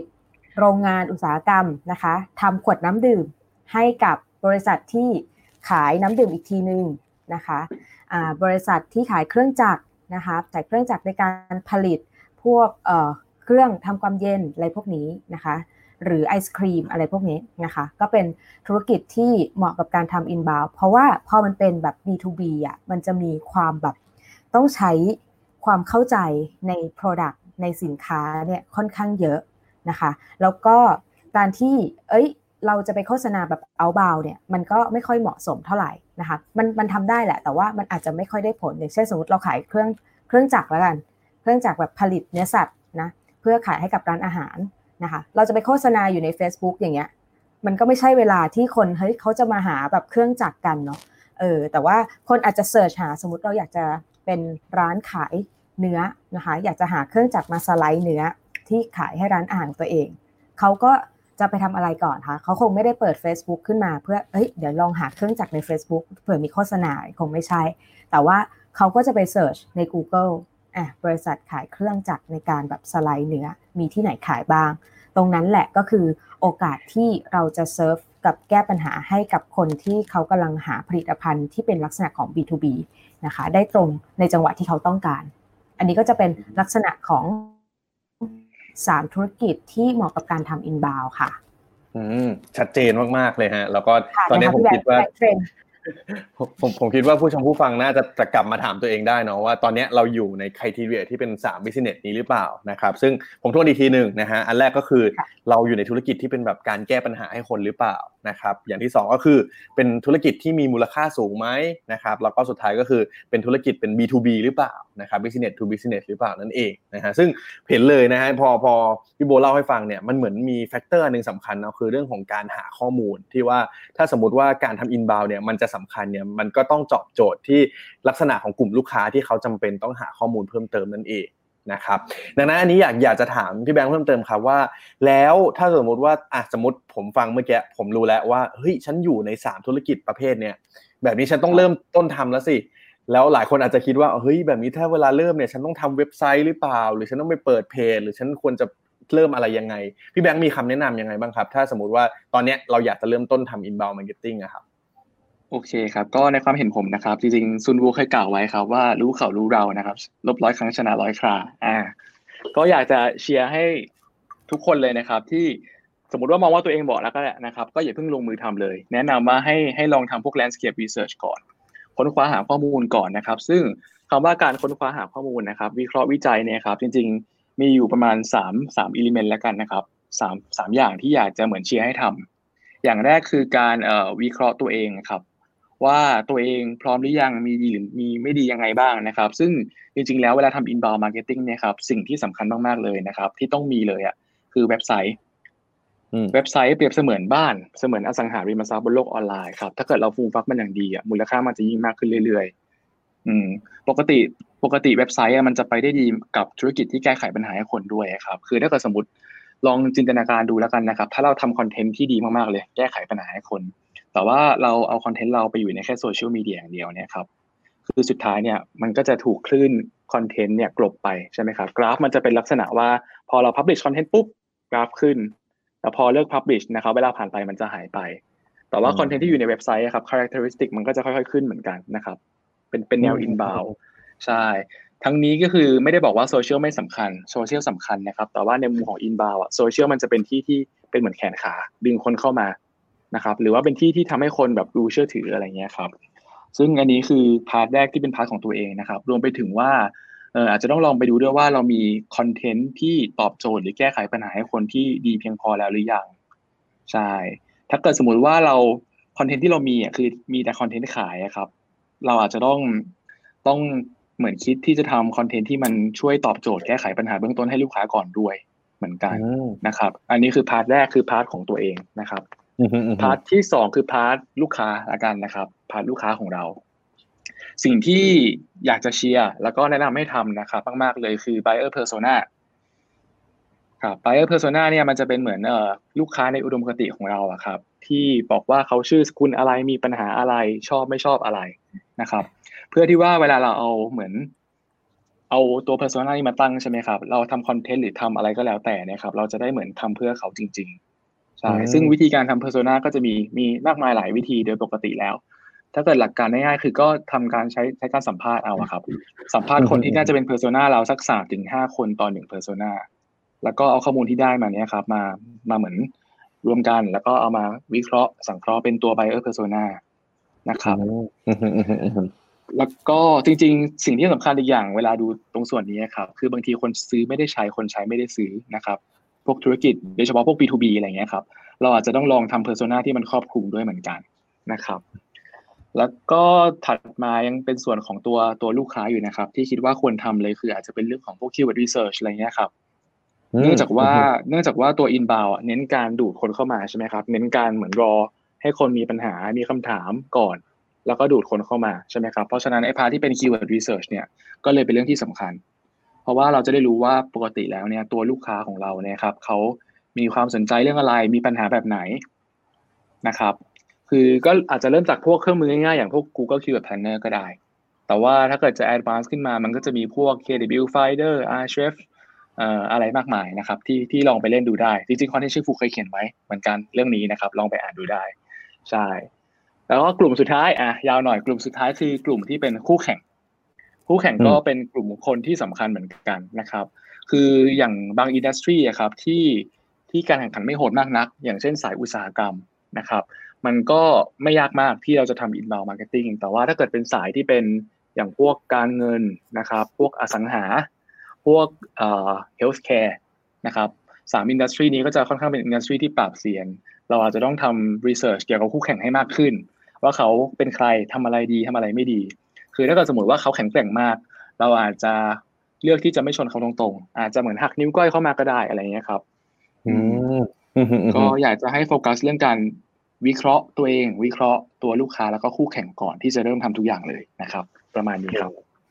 ผมว่าเป็นคำแนะนำที่ค่อนข้างชัดเจนแล้วก็มีประโยชน์มากๆนะฮะนี่ผมแบบจดตามรัวๆนะครับเพราะว่าหลายคนเนี่ยก็น่าก็น่าจะคิดว่าแบบเฮ้ยโอเคงั้นงี้ฉันควรทำแล้ว ฉันต้องสร้างเว็บไซต์ขึ้นมาเลยโดยที่เนี่ยขาดการวิเคราะห์ไปว่าเว็บไซต์ที่เราทำมาทำไปเพื่ออะไรนะฮะคืออย่างอย่างที่พี่แบงค์แนะนำเลยว่าลองกลับมาทบทวนตัวเองดูนะครับดูตัวเองดูลูกค้าแล้วก็ดูคู่แข่งนั่นเองนะครับจริงๆพอเมื่อสักครู่นี้พี่แบงค์พูดถึงคอนเทนต์น่ะผมเลยจริงๆ ไปทำกันบ้านมา แล้วก็แอบติดตามทุกคนในโซเชียลมีเดียนี่แหละฮะว่าเฮ้ยตอนนี้แต่ละคนเนี่ยเหมือนมีการทำรายการขึ้นมาใหม่ด้วย ซึ่งจะอยู่ในคอนเทนต์ชิฟูนี่แหละใช่ไหมฮะอยากให้ทั้งสามท่านเล่าหน่อยว่าเฮ้ยตอนนี้รายการใหม่ ๆ ที่เราทำขึ้นมาเนี่ยที่เห็นเป็นคลิปวิดีโอ ตอนนี้ลงใน YouTube หรือต่างๆเนี่ยรายการของแต่ละคนเนี่ยคือรายการเกี่ยวกับอะไรบ้างครับ แล้วแล้วทำไมที่มาที่ไปของรายการแต่ละรายการเนี่ยมันมาจากไหนนะครับอ่าเริ่มจากพี่โบก่อนก็ได้ครับอ่าโอเคค่ะ ก็เอ่อทุกคนเหมือนมีแต่ละคนเนี่ยจะมีรายการของตัวเองเหมือนแข่งกันอยู่เปล่าจริงๆไม่ได้แข่งกันนะคะแต่ว่ามันเป็นเรื่องของความถนัดแล้วก็ความชอบของแต่ละคนแหละที่ที่อาจจะอ่าแม้ว่าเราจะยืนอยู่บนฐานของ Marketing เหมือนกันแหละ แต่ว่ามันก็จะมีแบบแบ็กกราวด์ที่แตกต่างกันนะคะอย่างของโบเองเนี่ยก็จะเป็นรายการที่ชื่อว่า The Influence นะคะซึ่งรายการ The Influence เนี่ยมันก็มาจากการที่เฮ้ยเราอะเป็นดีไซเนอร์ใช่ไหมแล้วเราก็เห็นว่าจริง ๆ แล้วอะ เวลาที่มีภาพประกอบด้วย อะ เวลาที่สดเลยนะฮะเราเราใช้ Product หรือเราใช้ผลิตต่าง ๆ เนี่ย เราอยากจะรู้ว่า เฮ้ยมันแต่ละเจ้าอะค่ะเขาใช้หลักการหรือว่าใช้ทฤษฎีอะไรนะคะ ในการที่จะมาทำให้เราเนี่ยรู้สึกว่าของของเขาเนี่ยมันน่าสนใจ อันนี้เขินมากเปิดไปพร้อม ๆกันเอ่อ ของเขามันน่าสนใจนะคะ ซึ่งจริง ๆ แล้วเนี่ยถ้าเกิดว่าเราเราดึงเอาหลักการมันเนี่ยก็จะเห็นว่าทุกอย่างที่เขาออกแบบ หรือว่าทุกอย่างที่เขาคิดมาวางแผนมาเนี่ยมันถูกคิดมาหมดนะคะจากหลักการของดีไซน์ จากหลักการของจิตวิทยานะคะ ก็เลยคิดว่าเฮ้ยเราน่าจะเอาสิ่งเหล่านี้นะคะธุรกิจเอาแอปพลิเคชัน เอาซอฟต์แวร์ เอา business ต่างๆเนี่ยมาดึง มาแตกออกมาว่าเขาใช้เทคนิคอะไรนะคะแล้วก็ออกมาเป็นรายการ The Influence นะคะ ซึ่งออกไปแล้ว episode แรกนะคะ เป็นเรื่องของ TikTok เนาะก็เป็นแอปพลิเคชันที่กำลังแบบฮิตฮอตอยู่ณตอนนี้นะคะ ก็ประมาณนี้รายการ The Influence นะคะ ก็คือไปเอาดีไซน์มาจับกับหลักการธุรกิจ แล้วก็ marketing การออกแบบค่ะ อืมอันนี้อันนี้ผมว่าน่าสนใจนะ เพราะว่าหลายคนอาจจะยังไม่รู้ว่าเฮ้ยดีไซน์ที่เราเห็นเนี่ย มันแบบ เขาแค่ทำมาสวยหรือเปล่านะฮะแต่ว่าเท่าที่พี่โบเล่าให้ฟังเนี่ยก็ถ้าสมมุติว่าใครเนี่ยดูรายการนี้นะฮะเราก็จะเข้าใจมากขึ้นว่าเฮ้ยในการออกแบบอะไรต่างๆเนี่ยมันสามารถส่งผลในเรื่องของจิตวิทยา หรือว่าในการแบบว่าตัดสินใจอะไรต่างๆเนี่ยอย่างชัดเจนแล้วซึ่งมันมีหลักการด้วยนะครับก็ยังไงถ้าใครสนใจเรื่องนี้เนี่ยติดตามรายการ The Influence นะฮะ The Influence ได้นะครับมาในฝั่งของออนกับพี่แบงค์บ้างดีกว่านะฮะมีรายการอะไรมาสู้ครับ ออนลอนยังออนจำไม่ได้อะ ของของของออออนนลปล่ออยนยังครับพรุ่งนี้อ่าอ๋อรอณวันงั้นที่ไลฟ์นี้ก็คือหนึ่งวันก่อนหน้าที่รายการของออนจะลอนช์นะคะ ก็เดี๋ยวเล่าเล่าคร่าวๆก่อนละกันแล้วฝากทุกคนไปตามดูอีกทีว่ามันเป็นยังไงเนาะของของออนชื่อรายการว่า Meet the c h i f u นะคะอ่ารายการนี้เป็นรายการสัมภาษณ์ค่ะ ก็จะสัมภาษณ์แขกรับเชิญเหมือนอย่างที่อ่า ตัว Addict Talk ก็มีเพิร์ธสัมภาษณ์แขกรับเชิญอย่างนี้เหมือนกันนะคะ ซึ่งของคอนเซปต์ของตัว Meet the c h i f อะค่ะ เหตุผลที่ออนอยากทำรายการนี้ขึ้นมา มีอยู่สองเหตุผลหลักๆ เหตุผลแรกก็คือว่าเรามองว่าจริงๆแล้วอย่างตัวเราเองเนี่ยก็ไม่ใช่คนที่รู้ในทุกเรื่องของ Marketing หรือว่า Business นะคะ เรามองว่าความรู้ความเชี่ยวชาญเนี่ยมันมีคนที่เก่งในแต่ละเรื่องในแต่ละเฉพาะเรื่องที่เขาถนัดหรือว่ามีประสบการณ์มาก่อนนะคะ ราะฉะนั้นเราก็เลยอยากจะออกไปคุยกับคนเหล่านี้เพื่อให้เขาแชร์ความรู้ประสบการณ์มาให้กับผู้ติดตามของเรานะคะ ซึ่งอย่างคำว่าชิฟุเองเนี่ยออนเอามาตั้งให้มันอยู่ในชื่อของรายการด้วยนะคะว่า Meet the ชิฟุซึ่งหมายความว่าแขกรับเชิญของเราอะค่ะเราเรียกเขาว่าเป็นชิฟุซึ่งชิฟุในภาษาจีนเนี่ยค่ะมันแปลว่าอาจารย์นะคะ แปลว่าผู้ที่มีประสบการณ์ หรือว่ามีความชำนาญการในเรื่องบางอย่างมาก่อนนะคะ ก็เหมือนกับว่าเฮ้ยแต่ละเอพิโซดเราจะพาคุณมาเจอกับผู้ที่มีความถนัดในเรื่องนี้นี่นะนะคะ อย่างของตอนแรกที่เรากำลังจะร้อนเนี่ยก็จะเป็นในทีมของ e-commerce นะคะ ซึ่งก็ได้สัมภาษณ์กับพี่ทอมเป็น Head of e-commerce ของทาง Line นะคะแอปพลิเคชัน Line ซึ่งพี่ทอมก็จะมาแชร์แบบเหมือนอินไซด์ด้าน e-commerce ที่พี่เขาอยู่มาตลอดหลายปีอะไรแบบนี้ค่ะ เป็นชิฟูคนแรกของเราในรายการ Meet the ชิฟูนะคะ แล้วก็จริง ๆ อีกเหตุผลหนึ่งที่ออนทำในการสัมภาษณ์ ต้องบอกว่าต่างกับของพี่แบงค์พี่โบที่ทำจากสิ่งที่ตัวเองถนัดนะ จริงออนเลือกทำจากสิ่งที่ตัวเองอยากจะเรียนรู้และพัฒนาเพิ่มเติมไปด้วยกันกับมันมากกว่าค่ะ คือเรารู้สึกว่าเออ เราอยากจะมาแบบเรียนรู้หัวข้อใหม่ ๆ เติมเต็มไอเดียอะไรใหม่ ๆ แล้วก็มองว่าผู้ติดตามของเราเองก็คงอยากจะมาเรียนรู้ไปด้วยกันพร้อมๆกับเราอะค่ะ ก็เลยเป็นแบบที่มาของรายการนี้นะคะ ร้อนพรุ่งนี้วันแรกพรุ่งนี้ติดตามนะฮะ ปล่อยกี่โมงครับพรุ่งนี้ ปล่อยกี่โมงเหรอ น่าจะตั้งแต่ช่วงเช้าต้องไปทำน้องสเกจดูให้อืมอืมอืมแต่ว่าจริงๆน่าสนใจเนาะเพราะว่าอย่างพอเล่าให้ฟังเหมือนเนี้ยมันจริง ๆ ก็คล้ายๆเหมือนกัน เพราะว่าเราถึงแม้ว่าเราจะอยู่ในวงการเนี้ย แต่ว่าเราคนเดียวอะ หรือว่าทีมเราเองอะไรเงี้ยมันไม่สามารถเก่งได้ทุกอย่างอยู่แล้วการไปเจอคนใหม่ๆ หรือว่าเนี่ยอย่างวันนี้ได้มีโอกาสพูดคุยกับทั้งสามท่านเนี่ยมันก็เป็นเหมือนการเปิดโลกทำให้เราได้เรียนรู้อะไรใหม่ๆเพิ่มเติมด้วยนะครับก็คิดว่าเดี๋ยวรายการของออนเนี่ยก็คงมีแขกรับเชิญเด็ดๆเนี่ยมาให้ติดตามเยอะแยะมากมายนะครับย้ำอีกทีพรุ่งนี้ไปดูกันได้ได้ครับผมยินดีมากเลยครับอะพี่แบงค์ครับ อันนี้ของคุณเนี่ยโหออกมาหลายอันเลยนะฮะผมติดตามอยู่นะครับเล่าให้ฟังหน่อยครับขอบคุณมาก ได้จริง ๆ ผมเป็นสายค่อนข้างเนิร์ดระดับหนึ่งอยู่แล้ว คือเป็นเป็นคนที่ชอบเล่นพวก MarTech เทคโนโลยีต่างๆเนี่ยเป็นงานอดิเรกคือเวลาว่างถ้าเกิดมีเวลาว่างนะครับ ก็จะแบบไปหาอะไรพวกนี้มาเล่นนะครับ ซึ่งพอเล่นปุ๊บลองมาแชร์บนโซเชียลหรือว่าแชร์ให้เพื่อนๆเห็นใช่ไหมครับ เพื่อนๆก็จะชอบมาถามกันว่าเฮ้ยถ้าเกิดมีปัญหาประมาณเนี้ยเขาควรใช้ทูตัวไหนดีนะครับ หรือว่าเฮ้ยทูตัวเนี้ยเขาไปลองดูมาแล้วมันดีไหมช่วย recommend หน่อยใช่ไหมครับซึ่งพอต้องตอบเยอะเข้าเยอะเข้าก็เลยคิดว่า ไหนๆก็ไหนๆแล้วนะครับ ก็เอามาทำเป็นตัวรายการแนะนำมาเทคนะครับรายการชื่อว่ามาถกมาเทคนะครับจะเป็นรายการที่มาถกเรื่องราวของ MarTech ที่จะทำให้เหมือนชีวิตทุกคนดีขึ้นนะครับก็ก็หลักๆก็คือเนี่ยครับหยิบเครื่องมือที่เป็น CRM เครื่องมือ email marketing marketing automation อย่างล่าสุดก็เป็น learning management system อะไรเงี้ยครับเอามาแนะนำเอามาชูให้เห็นถึงเหมือนจุดเด่นจุดด้อย แล้วก็เล่น demo ให้ดูนะครับว่ามันใช้งานยังไง มันเจ๋งยังไงนะครับ แล้วก็พูดถึงราคาคร่าวๆบ้าง รวมไปถึงที่สำคัญก็อาจจะเป็นเรื่องของการที่บอกว่าเหมาะไม่เหมาะกับใครนะครับ อันนี้ก็จะเป็นตัวรายการมาถกมาเทคที่บังคับตัวเองว่าต้องออกทุกสัปดาห์ครับใช่อันนี้จะพยายามมากๆเลย แต่ก็เป็นเรื่องยากอยู่นะจริงฮะแต่ว่าคิดว่าได้คิดว่าได้อย่างของพี่โบกับของออนนี่คิดว่าความถี่เราจะมาแบบบ่อยขนาดไหนครับ รายการของเรา ของออนที่เล็งไว้ตอนนี้คือเดือนละครั้งค่ะ เพราะว่าจริงๆอย่างรายการสัมภาษณ์เนี่ยเราก็อ่าเขาไงมันก็จะมี process ของการแบบนัดแขกรับเชิญหรืออะไรนู่นนี่แต่ของออนไม่ได้เล็งเป็นไลฟ์แบบไลฟ์สดเหมือนอย่างที่เราทำกันอยู่ตอนนี้ค่ะ อืมเราเล็งไว้เป็นแบบ record แล้วก็เอามาตัดต่ออีกทีหนึ่งก็เลยอาจจะมี process ส่วนอยู่บ้างนะคะ อืมอืมของของพี่โบล่ะฮะ คิดว่ามาความถี่บ่อยขนาดไหนครับ ของพี่โบจะเป็น bi-weekly ค่ะ แต่ว่าช่วงแรกตะกุกตะกักอยู่นักหน่วงนักหน่วงงานเยอะก็พยายามงานเยอะ เดี๋ยวจะรีบต้องทำแหละเพราะว่าจริงๆตอนทำก็จะสนุกมาก ใช่ต้องแบบหาเวลามาทำเยอะๆค่ะใช่จริงๆอันนี้มันก็เป็นเหมือนของใหม่ของ Shifu เหมือนกันนะครับ ที่ที่ปกติก่อนที่ผ่านมาเนี่ยเราเปิดมาได้เกือบสี่ปีแล้วใช่ไหมครับ ที่ผ่านมาเราโฟกัสคอนเทนต์รูปแบบเขียนมาตลอด จริงๆไอ้เรื่องวิดีโอแนวคิดเรื่องวิดีโอหรือพอดแคสต์เป็นอันที่เราคิดมานานแล้ว แต่ว่ายังมีข้ออ้างกับตัวเองตลอดเลย ไม่ยอมทำสักทีนะครับ แต่พอเจอโควิดมานะครับ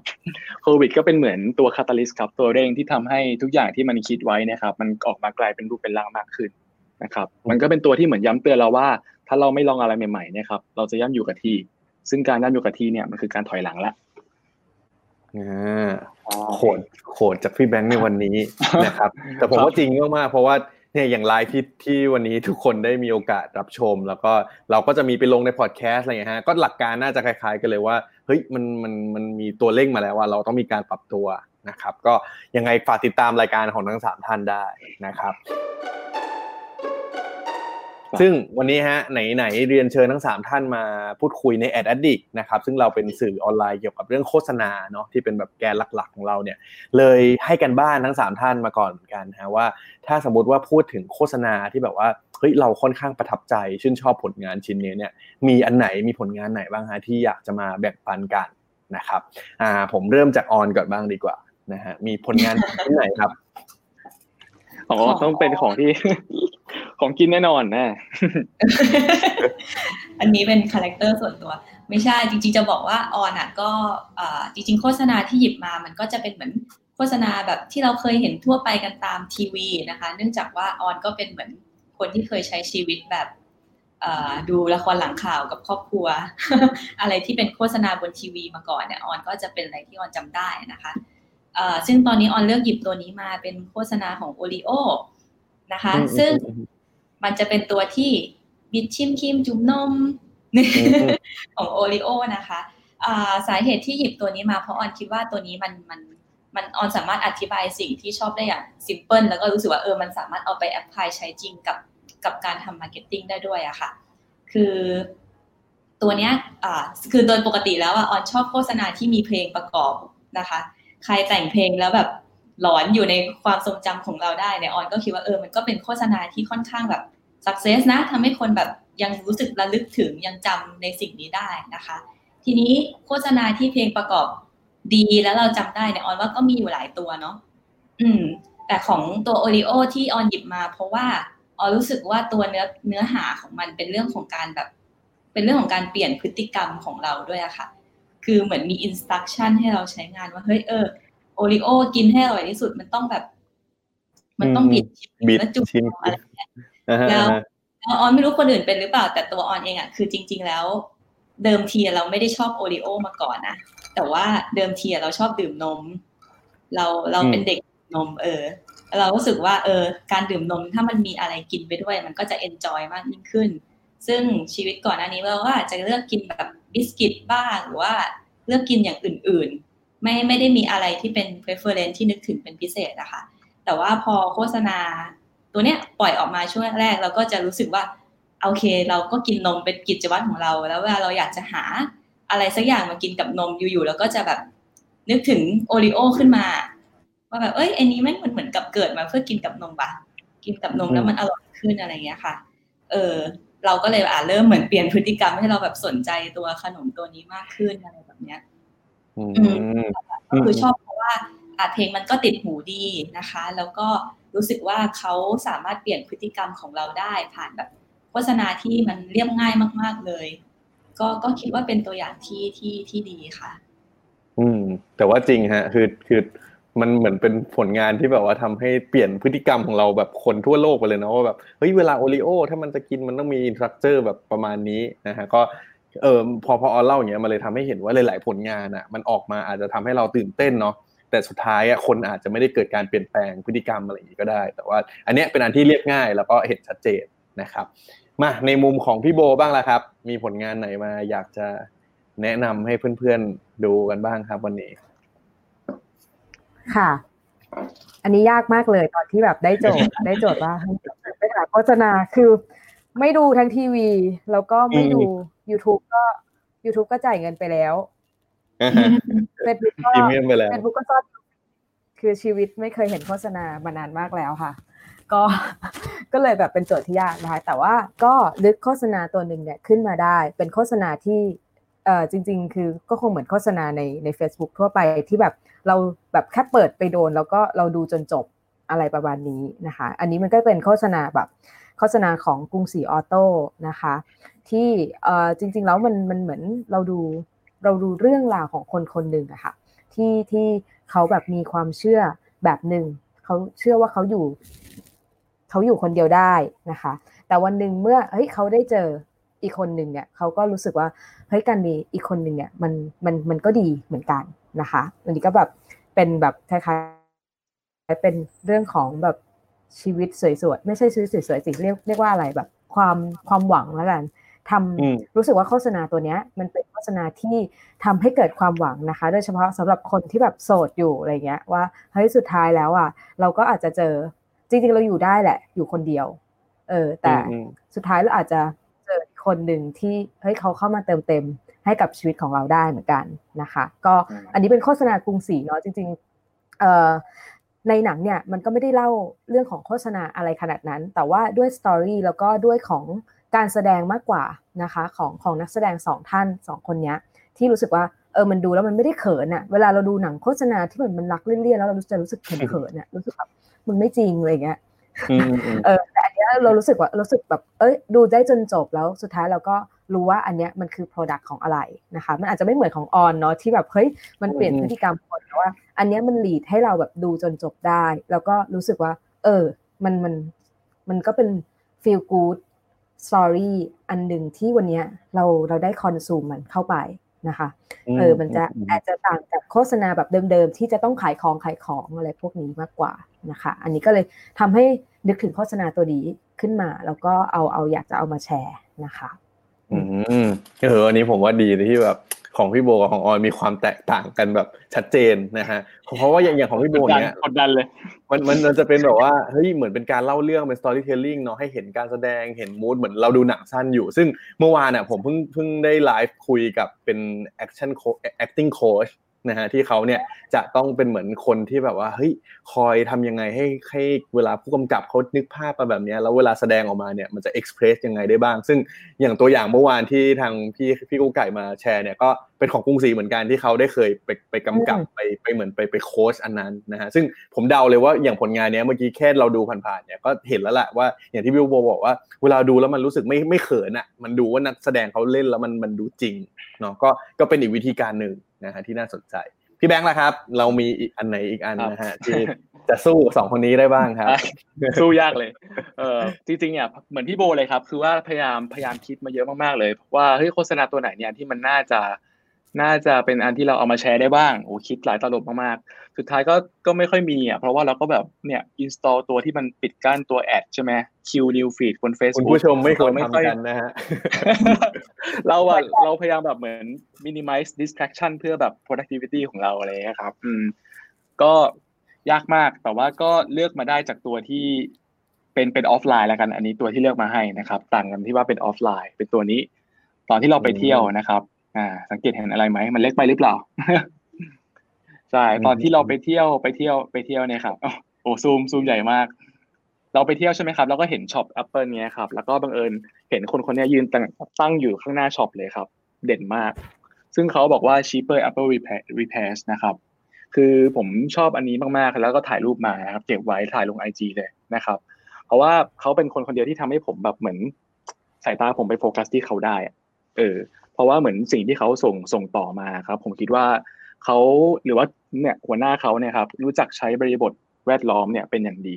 นะครับไอ้แผ่นแผ่นแผ่นนี้ครับมันจะไม่มีประโยชน์เลย ถ้าเกิดมันไปอยู่ที่ที่แบบไม่ได้หน้าร้านแอปเปิลนะครับมันไปอยู่ที่แบบร้านอะไรก็แล้ว แต่มันจะไม่ค่อยมีประโยชน์เท่าไหร่แต่พอมาอยู่ตรงเนี้ยเป็น context ที่ลงตัวมากนะครับ ซึ่งเขาก็ใช้เลือกใช้วิธีง่ายๆนะครับเป็นคนที่ถือบิลบอร์ดที่เหมือนจะเป็นวิธีที่มันเอาละ มันน่าจะไม่ค่อยน่าจะไม่ค่อย work แล้วใช่ไหมครับ แต่ว่าผมคิดว่าอันนี้ก็ทรงพลังนะครับ แล้วก็เขาใส่พวก call to action ไปด้วยนะครับ ผมคิดว่าเขาก็น่าจะหาลูกค้าได้อย่างเงี้ยครับเป็นวิธีง่ายๆแต่ทรงพลังที่ผมค่อนข้างชอบมากๆเลยนะครับผมชอบอะไรที่ที่ที่มัน drive ให้เกิด action คนได้จริงๆเหมือนกับพี่โบนะครับ มันก็ on drive ให้เกิด action กับคนได้อืมจริงๆนึกออกอีกอันนึงนะ ถ้าเกิดสมมุติว่าอาจจะให้นึกโฆษณาจริงๆชอบอะไรคล้ายๆ on เหมือนกันก็คือ ไอ้อันเนี้ยครับ ถ้าเกิดพูดมาประโยคแรกน่าจะรู้จักกันเลยว่าคืออะไร กินอะไร อืมอืมอืมกินอะไรกินอะไรไปกินอ่าจริงๆอันนี้เป็นอันที่แบบ เราตกหลุมบ่อยมากเลยนะ คือเราแบบหิวๆใช่ไหมเราก็ถามกัน ถามแฟนถามเพื่อนเนี่ยเอ้ยเดี๋ยวกินอะไรกันดีอะไรเงี้ยแล้วสุดท้ายมันก็มาตกที่อันนี้เพราะว่าจำเพลงได้ใช่ อะไรเงี้ยคือชอบชอบสิ่งที่มันก็ drive action ได้อะครับโดยที่เราก็ไม่ติดนะว่ามันจะขายของไม่ขายของอะไรเงี้ย แต่ว่าก็ต้องเป็นเหมือนไอเดียที่มัน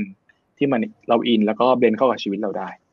อืมอืมอืมก็จากสามผลงานที่ทั้งสามท่านมาแบ่งปันอะผมว่าสิ่งหนึ่งที่ผู้ชมผู้ฟังน่าจะเห็นแล้วก็เรียนรู้ได้ก็คือเหมือนรูปแบบในการสื่อสารหรือการทำคอนเทนต์เรื่องต่างๆอะจริงๆแล้วสุดท้ายมันก็คือสำคัญก็คือเฮ้ยมันต้องทำให้คนเกิดความรู้สึกหรือเกิด action บางอย่างเนาะเพราะว่าอย่างอย่างของตัวอย่างของของออนกับของพี่แบงค์เนี่ยเฮ้ยมันมันเห็นชัดเจนแล้วว่าเขาอาจจะเปิดเปลี่ยนแปลงพฤติกรรม จากคนที่แบบว่าเอ้ย กินแบบนี้มาเปลี่ยนวิธีการกินอย่างของพี่แบงค์อาจจะแบบ ฉันกำลังจะไปซื้อร้านนี้แล้วเฮ้ยเปลี่ยนใจได้แบบทันทีเลยนะฮะแต่ว่าอีกมุมหนึ่งที่ไม่ใช่เป็น action ในแง่พฤติกรรมเสมอไปของพี่โบก็อาจจะเป็นในแง่ของอารมณ์เนาะที่แบบดูเราดูจนจบปุ๊บอยากจะ tag เพื่อนต่อ อยากจะแชร์เพื่อนต่อนะฮะก็สุดท้ายมันมันแล้วแต่ว่าเราจะออกแบบมันยังไงนะครับซึ่งจริงๆเมื่อกี้มันอันนี้เป็นคำถามสุดท้ายแล้วกันนะฮะใกล้หนึ่งชั่วโมงแล้วเลยอยากจะขยายความสิ่งที่พี่แบงค์แชร์เพิ่มเติม ว่าว่าเมื่อกี้ เวลาที่เราทำงานเราอาจจะมีการติดตั้งโปรแกรมพวกแบบว่า block ad หรืออะไรต่างๆพวกนี้เลยอยากจะถามเคล็ดลับ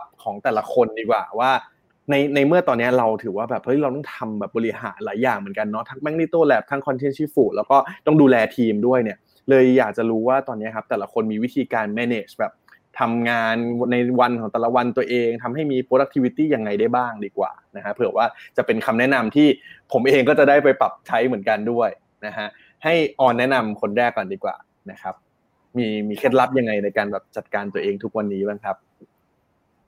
จริง ๆ ก็ตอนนี้สิ่งที่ทำกับทีมในทุกๆวันก็จะมีเหมือนกับ morning check in นะคะ ที่จะมาอัปเดตว่า เออ ในวันนี้งานที่เราโฟกัสเนี่ยเราจะโฟกัสอะไรบ้างนะคะ มันก็ทำให้เราเหมือนกับ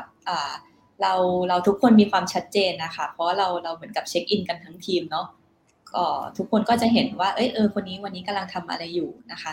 ทีนี้ในเรื่องของการโฟกัสงานส่วนใหญ่ออนจะใช้วิธี time boxing นะ ก็คือในคาล endar ออนออนจะแบบ book ตัวเองไว้เลยว่า เนี่ย9โมงถึง10โมงจะทำอะไร11โมงถึงเที่ยงทำอะไร อ่าคาล endar จะค่อนข้างแน่นเลยค่ะว่าเออเราจะใช้ชีวิตกับการทำอะไรบ้างนะคะ ก็ก็ก็คิดว่าพอทำทำบ็อกซิ่งแล้วก็ manage ตัวเองได้ดีขึ้นนะ คือหมายถึงว่าอย่างงานบางอย่างตอนตอนเดิมที่เรา estimate ไว้ว่าควรจะใช้หนึ่งชั่วโมงอย่างเงี้ยค่ะ พอเราบล็อกเราไว้หนึ่งชั่วโมงเราก็จะได้แบบเหมือนเหมือนกลับมา evaluate ได้เลยทันทีว่าเราทำเสร็จในหนึ่งชั่วโมงจริงหรือเปล่า ถ้ามันยาวเกินกว่านั้นอะแปลว่า เราอาจจะคาดการผิด หรือเราอาจจะไม่ productive เพียงพอเองอะไรแบบนี้ค่ะ อืมมันก็จะทำให้เราเห็นแนวทางในการแบบอ่าพัฒนาตัวเองในส่วนนี้เพิ่มนะคะ นอกนั้นมันก็คงจะเป็นเรื่องเอ่อเรื่องการวางแผนงานล่วงหน้านะคะ อย่างเราก็จะมีงานลักษณะเป็น weekly review ที่จะคอยดูว่าเออ ตลอดสัปดาห์นี้ผลการทำงานเป็นยังไงบ้าง สัปดาห์หน้ามีงานอะไรต้องโฟกัสบ้างนะคะ จริง ๆ มันก็จะเหมือนมีมีรูทีนในการแบบวางแผนงานนะคะ ทั้งรายวันรายสัปดาห์ รายเดือนรายควอเตอร์ อะไรแบบนี้ ซึ่งออนว่าตัวตัวลักษณะเนี้ยก็ช่วยให้เราทำงานได้ดีขึ้นค่ะ อืมได้ฮะทางทางของพี่โบล่ะครับ มีมุมไหนที่แตกต่างจากออนไหมแล้วก็แบบ อยากจะแนะนำเพื่อนๆได้บ้างว่าแบบเฮ้ยเรามีเคล็ดลับอะไรอย่างเงี้ยแหละ ในการที่จัดการชีวิตเราทุกวันนี้ อืมโอเคค่ะ ของของพี่โบจริง ๆ แล้วอะค่ะ ต้องเริ่มจากแบบเรื่องของการแบบ kill distraction นะคะก็คืออย่างที่เมื่อกี้บอกว่าเราไม่เห็นอะไรเลย เพราะว่าเราตัดทุกอย่างออกที่ที่เรารู้สึกว่า เฮ้ยมันจะทำให้เราแบบแบบไขว้เขวไม่ได้เสียเวลาโดนโดนโดน kill บ่อยมากครับโดน kill บ่อยมาก เออแบบคิว distraction เออซึ่งซึ่งเมื่อกี้ที่ที่ที่บอกไปก็คือมันจะมีอย่างเช่น ถ้าเกิดเป็นเดสก์ท็อปอย่างเงี้ยนะคะเมื่อก่อนเราจะติด Facebook ใช่ไหมแล้วก็เราก็จะต้องแบบ scroll ไป แล้วเราไม่สามารถที่จะเราไม่สามารถที่จะ deactivate account Facebook ได้ เพราะว่าเราต้องทำงานบนนั้นเออเราต้องแบบ เราต้องโพสต์เฟซบุ๊กให้กับบริษัท เราต้องแบบติดต่อประสานงานกับคนอื่น ๆ นอกบริษัทเขาก็ contact มาทาง Facebook เหมือนในประเทศไทยแบบ Facebook เป็นเหมือน LinkedIn อะไรอย่างนี้เนาะที่ที่เราแบบ contact คนนู้นคนนี้ต่อกันเป็น network อะไรเงี้ยมันก็เลยยากนิดนึงที่เราจะเราจะยกเลิก Facebook นะคะ ฉะนั้นสิ่งที่ทำได้ก็คืองั้นเราเราอย่าไปอย่าไปดูสิ่งที่เราไม่ได้ตั้งต้องการจะดูหรือไม่มี intention ที่จะไปดูนะคะ ก็จะเป็นตัวแอป Q New Feed นะคะ ซึ่งก็จะเป็นแบบ Chrome plugin เนาะมีหลาย ๆ ตัวเลยลองไปเสิร์ชดูเออส่วนในโมบายเนี่ยก็เอ่อพอใช้ Android มันสามารถที่จะซ่อนตัวแอปที่เราไม่ใช้อะไปอยู่ในอืมในหน้ารวมแอปของมันเนาะแต่บนหน้าอืมเดสก์ท็อปเราก็จะมีแต่แอปที่เราใช้จริง ๆ อย่างเช่นแบบเออที่เป็นงานเป็นคาล endar อะไรพวกเนี้ยนะคะ คือ Facebook เนี่ยหรือว่า Instagram อะอยู่ในโฟลเดอร์ลึกๆอะแล้วแบบซ่อนไว้อะไรเงี้ยแต่ว่าก็เปิดเข้าไปนะ แต่ว่า มันก็แบบไม่ใช่แบบเปิดขึ้นมาปุ๊บเข้าได้ทันทีก็อืมก็ก็ยังยังมีอยู่แต่ว่าก็ซ่อนๆให้มันแบบไม่เห็นนะคะอันนี้ก็เป็นหลักการหลอกตัวเองเหมือนกันว่าอะไรที่เราแบบไม่เห็นเนี่ย เราจะสนใจมันน้อยลงนะอืมอืมก็จะเป็นประมาณนี้แล้วก็เอาสิ่งที่เราคิดว่ามีประโยชน์เนี่ยเอามาอยู่หน้าแรกเช่นแบบแอปแบบอ่านหนังสือหรืออะไรพวกนี้แบบ audio book อะไรพวกเนี้ยค่ะ podcast ก็จะอยู่หน้าแรกอืม ส่วนเรื่องพอเราไม่มี distraction แล้วเนี่ย เราก็จะมีเวลามากขึ้น ไม่รู้จะทำอะไรเนาะก็ก็จะใช้หลักการของ time boxing จริง ๆ เหมือนออนแหละ พวกเราใช้เวลาแบบจัดการชีวิตกันใน calendar เออไม่ว่าจะเป็นการประชุมหรือว่าการแบบบล็อกเวลาทั้งส่วนตัวแล้วก็เรื่องงานนะคะ วิธีการอีกอย่างหนึ่งที่จะทำเพิ่มก็คือว่าจะแบบคล้ายๆแยก calendar เป็นสีๆนะคะเลยแบ่งเป็นเรื่องต่างๆเอออย่างเช่นแบบอะเรื่องงานเนี้ยถ้าเกิดเป็นงานของบริษัทมันก็สีหนึ่งอยู่แล้ว ถ้าเป็นงานส่วนตัวก็อีกสีหนึ่งนะคะ หรือถ้าเป็นแบบช่วงเวลาสำหรับพัฒนาตัวเองสีหนึ่ง ช่วงเวลาในการออกกำลังกายดูแลร่างกายก็สีหนึ่ง ช่วงเวลาที่ให้กับเรื่องของ friendship ให้กับเรื่องของครอบครัวเพื่อนก็อีกสีหนึ่งนะคะ ซึ่งถ้าเกิดจะมาดูจริงๆ เนี่ย เราจะเห็นเลยว่า เฮ้ย ในชีวิตเราแต่ละช่วงเวลาหรือว่าแต่ละแบบแต่ละ week แต่ละเดือนเนี่ย เราแบบให้เวลาที่มัน balance กันหรือเปล่านะคะอืมช่วงที่เครียดก็จะเห็นเลยว่า ไม่มีสีอื่น นอกจากสีงานอืมอืมเราก็อาจจะต้องแบบเฮ้ยมันแบบเราเราต้องมีเติมสีอื่นเข้าไปแล้วนะเพราะว่าชีวิตที่มันแบบมีแต่งานอย่างเดียวเนี่ยมันก็ไม่ค่อย work เออเราก็ต้องแบบเอ้ยมีเวลาไปแบบ ให้เวลากับเพื่อนบ้าง ให้เวลากับอ่าการออกกำลังกายดูแลตัวเอง พัฒนาตัวเองเรียนรู้อะไรพวกนี้นะคะ ก็เพิ่มเติมจากของออนเข้าไปเรื่องของการใช้ calendar อืมอืมแล้วก็สุดท้ายก็อาจจะต้องกลับมาทำความเข้าใจตัวเองอะค่ะว่า เฮ้ยเราเรา productive ในแบบไหน ซึ่งแต่ละคนเนี่ยไม่เหมือนกันเนาะตอนแรกๆอะเมื่อก่อนที่เราแบบศึกษาเรื่องของไอ้แก๊ง productivity เนี่ย มันก็จะมีคนมาบอกอ่าทำอย่างนี้สิทำอย่างนู้นสิทำอย่างนั้นสิซึ่งเราก็ไปลองมาทุกอย่างแหละ แต่ว่ามันไม่ใช่ทุกอย่างที่มันจะเวิร์กกับเราเออเราก็ต้องอืมเข้าใจก่อนว่าเอ้ยจริง ๆ เราเราเป็นคนที่ productive แบบไหน เมื่อก่อนเนี่ย รู้สึกว่า productive ตอนที่แบบดึกๆเพราะเป็นดีไซเนอร์ทำงานตอนกลางคืนนะคะ เออ หรือเอ่อ productive แบบที่ไปไป co-working space อะไรเงี้ย แต่ว่าตอนเนี้ยก็เริ่มแบบเราต้องโฟกัส แล้วก็อยู่เงียบๆคนเดียว เออช่วงนั้นจะเป็นช่วงที่แบบเฮ้ยเราโอเคมากๆ เราใช้เวลา เราก็ทำงานได้เยอะนะคะ อืมก็ก็ต้องรู้ตัวเองก่อนว่า เออลองลองมา evaluate ซิว่าในแต่ละวันเนี่ยตั้งแต่เช้าถึงเย็นหรือว่าลองหลาย ๆ อย่างอะไปทำงานกับเพื่อนนั่งทำงานกับเพื่อนเป็นยังไงนั่งทำงาน คนเดียวทำยังไง หรือนั่งแบบ brainstorm เนี่ยเป็นยังไงบ้างผลลัพธ์ แต่ละคนไม่เหมือนกัน ก็อยากจะให้แบบถ้าเกิดสนใจก็คือไปลอง explore ดูแล้วจดบันทึกว่าเออฉันแบบชอบแบบไหน ฉันแบบอันไหนมันทำให้แบบเราทำงานได้ดีพวกนี้นะคะอืมอันนี้ก็ฝากเอาไว้ ได้เลยฮะพี่แบงค์ล่ะครับ เหลืออะไรให้เราเสริมเพิ่มเติมไหมครับ พี่แบงค์มีโบเยอะมีมุมเลไหนยท้ายท้ายสุดยากสุดเลย เอ่อถ้าของผมที่เสริมได้อาจจะเป็นถ้าของผมเองครับ ผมจะพยายามสร้างพิธีกรรมละกัน พิธีกรรมในช่วงเช้าเออคือช่วงเช้าเป็นช่วงเวลาที่ผมคอนโทรลชีวิตตัวเองได้มากที่สุด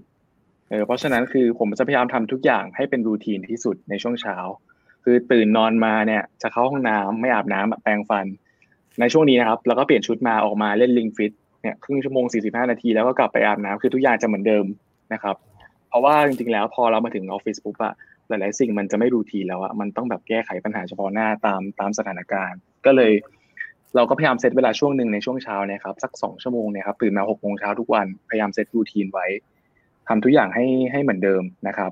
อย่างน้อยก็มีเนี่ยอย่างเนี้ยที่เราเหมือนแอดชัวร์แน่ๆแล้วว่ามันจะไม่เปลี่ยนไปนะครับ ตรงส่วนหนึ่งแล้วก็ทำให้เป็นนิสัยให้ให้เป็นนิสัย ก็ก็ทำให้เหมือนเอ่อช่วงเช้าเราก็ทำอะไรเสร็จไปหลายๆอย่างอย่างเราออกกำลังกาย อะไรพวกเนี้ยครับ เรื่อง มี quality quality time เล็กๆกับตัวเองนะครับ ส่งผลให้ตอนบ่ายเย็นเนี่ย หรือว่าตอนดึกๆเนี่ยเราก็จะมีเวลาทำอย่างอื่นด้วยใช่อันนี้คือเป็นวิธีของผมครับ สร้างพิธีกรรมในช่วงเช้าอืมฮึอืมได้ฮะ ก็วันนี้นะครับทั้งสามท่านเนี่ยคือได้มาแบ่งปันนะฮะทั้งในมุมของเรื่อง inbound marketing เนาะที่ทำให้ผมเองแล้วก็เพื่อนๆหลายคนเนี่ยน่าจะรู้จักกันมากขึ้นเลยว่าเฮ้ย inbound marketing เนี่ยมันมีหลักการยังไง ธุรกิจแบบไหนที่เหมาะสมนะครับถ้าจะเริ่มต้นเนี่ยควรจะเริ่มต้นยังไง นะฮะแล้วก็ได้เห็นมุมมองของไอเดียใหม่ๆนะฮะที่ตอนนี้ทางทั้ง 3 ท่านเนี่ยเฮ้ยกำลังทำคอนเทนต์สดใหม่ร้อนๆเลยนะฮะที่แข่งของออนก็จะปล่อยพรุ่งนี้นะครับอย่าลืมติดตามกันด้วยนะครับแล้วก็สุดท้ายก็ได้เห็นคำแนะนำที่ที่ผมรู้สึกว่าเฮ้ยมันจริงๆมันมันเป็นนอกบทที่เราเตรียมตัวกันมาด้วยเนาะแต่ผมรู้สึกว่ามันเป็นอันนึงที่ว่าดีมากๆนะฮะแล้วก็น่าจะในได้เป็นเป็นเหมือนให้ให้เป็นตัวอย่างว่าจริง ๆ แล้วเนี่ยเราสามารถไปปรับ ชีวิตของเรายังไงได้บ้าง ให้มันมี productive มากขึ้นนะครับ ก็วันนี้สุดท้ายนะฮะอยากจะให้ทั้ง 3 ท่านเนี่ยฝากผลงานละกันนะฮะว่าถ้าสมมติว่าอยากจะติดตามนะครับร่วมงานกับทาง Magneto Labs นะฮะแล้วก็ Content Chief รวมถึงในอนาคตอาจจะมีอะไรเพิ่มเติมขึ้นมาเนี่ย ให้ฝากได้เต็มที่เลยครับนำทีมเลยใครดีครับก่อนก่อนขายของ ก่อนฝากเว็บไซต์อะไรอย่างเงี้ยครับ จะมีการฝากอะไรอย่างอื่นเปล่าไม่มีจะได้ฝากตัวเว็บไซต์แล้วนะหรือหรือจะมีอะไรใหม่ๆเพิ่มเติมไหมฮะในอนาคตนี้ให้เพื่อนๆได้ติดตามกันอีก จริง ๆ คิดว่าก็ไม่ได้ไม่ได้มีอะไรใหม่มากมั้งครับ แต่ว่าจะพยายามโฟกัสสิ่งที่ทำอยู่ทุกอย่างแล้วให้ไม่ให้มันดี สิ่งที่พูดไปละทั้งหมดในวันนี้ครับ พยายามทำทุกอย่างให้มันดีขึ้นนะครับ ก็จริง ๆ ถ้าเกิดสมมติว่าสนใจเรื่องเรียนรู้เรื่อง digital marketing แล้วกันนะครับในเชิงลึกขึ้นนะครั inbound marketing SEO นะครับก็สามารถเข้าไปดูได้ที่เว็บไซต์ Content Shifu อ่าอันนี้อันแรกนะครับ อันที่สองถ้าสนใจถ้าสนใจบริการเว็บไซต์หรือ inbound marketing แล้วกันนะครับ ก็เข้าไปดูได้ที่ manitolabs.com นะครับ แล้วก็สุดท้ายท้ายสุดจริง ๆ และถ้าช่วงนี้กำลังหางานอยู่นะครับ เราเปิดรับหลายตำแหน่งเลยนะครับ เข้าไปดูได้ที่ manitolabs.com/career นะครับก็เรามั่นใจว่าเราจะทำให้ทุกคนที่เข้ามาทำงานร่วมกับเราเนี่ยครับเป็นคนที่เก่งขึ้นกว่าเดิมแน่นอน ได้ฮะก็วันนี้นะฮะได้ทั้งความรู้นะครับ ได้ทั้งคำแนะนำดีๆ รวมถึงมีโอกาสในการทำงานด้วยนะฮะใครที่คิดว่าเหมาะสมนะฮะก็ลองไปดูข้อมูลกันได้นะครับ ว่ามีตำแหน่งอะไรที่เปิดรับอยู่บ้างนะครับ วันนี้ต้องขอบคุณนะครับทั้งพี่แบงค์นะฮะพี่โบแล้วก็ออนมากๆนะฮะที่มาแบ่งปันแล้วก็มาพูดคุยกันในวันนี้นะครับ คิดว่าเดี๋ยวในอนาคตนะฮะอาจจะได้มีการเรียนเชิญ หรือว่าได้มีโอกาสหน้าที่ได้พูดคุยกันอีกแน่นอนนะครับ วันนี้ขอบคุณทั้ง 3 ท่านมากครับขอบคุณครับ ขอบคุณครับ สวัสดีครับ สวัสดีครับนะฮะก็คิดว่าเป็นอีกหนึ่งวันนะครับที่เพื่อนๆ น่าจะได้รับประโยชน์กันมากๆเลยนะครับ รวมถึงตัวผมเองด้วยนะฮะคือจดรัวๆเลยนะครับ คิดว่าเดี๋ยวจะได้ไปนแนะนำน้องๆต่อด้วยว่าเอ้ยจริง ๆ แล้วเนี่ย inbound marketing เนี่ยมันเป็นทฤษฎีหนึ่งที่ทุกวันนี้จริง ๆ อย่างเวลาที่ผมทำมันอยู่เรื่องคอนเทนต์ต่างๆเนี่ยมันก็สามารถปรับมาใช้ได้เหมือนกัน นะครับแล้วก็คิดว่าในช่วงท้ายที่เมื่อสักครู่ที่เราได้พูดคุยกันนะครับในเรื่องของเคล็ดลับเทคนิคในการทำให้ชีวิตเราเนี่ย productive มากขึ้นนะครับก็น่าจะสามารถนำไปปรับมาใช้กันได้นะครับพรุ่งนี้ครับเรามีแขกรับเชิญนะฮะที่หลายคนเนี่ยก็น่าจะคุ้นเคยนะครับ แล้วก็ติดตามผลงานหลายๆอย่างของเขามาโอ้โหหลายสื่อมากนะครับ นี่ก็คือคุณเอ็มนะครับที่ พรุ่งนี้ครับสองทุ่มเหมือนเดิมครับ เราจะได้รับเกียรติจากคุณเอ็มนะฮะที่เป็นผู้ก่อตั้ง The Zero Publisher นะครับซึ่ง The Zero Publisher เนี่ยเป็นเจ้าของสื่อออนไลน์เยอะแยะมากมายนะครับ ไม่ว่าจะเป็น Mango Zero Rainmaker นะฮะอะไรต่างๆนะครับโดยพรุ่งนี้ครับ คุณเอ็มเนี่ยจะมาในอีกหนึ่งบทบาทเหมือนกันนะครับในการที่เป็นผู้จัดรายการ i Creator Podcast นะครับโดยถ้าใครได้ติดตามนะฮะตอนนี้เนี่ยจะมีการจัดงาน i Creator Conference ปี 2020 แล้วด้วยนะครับซึ่งจะเปิดขายบัตรพรุ่งนี้พอดีนะฮะดังนั้นถ้าอยากจะเจาะลึกเกี่ยวกับอาชีพ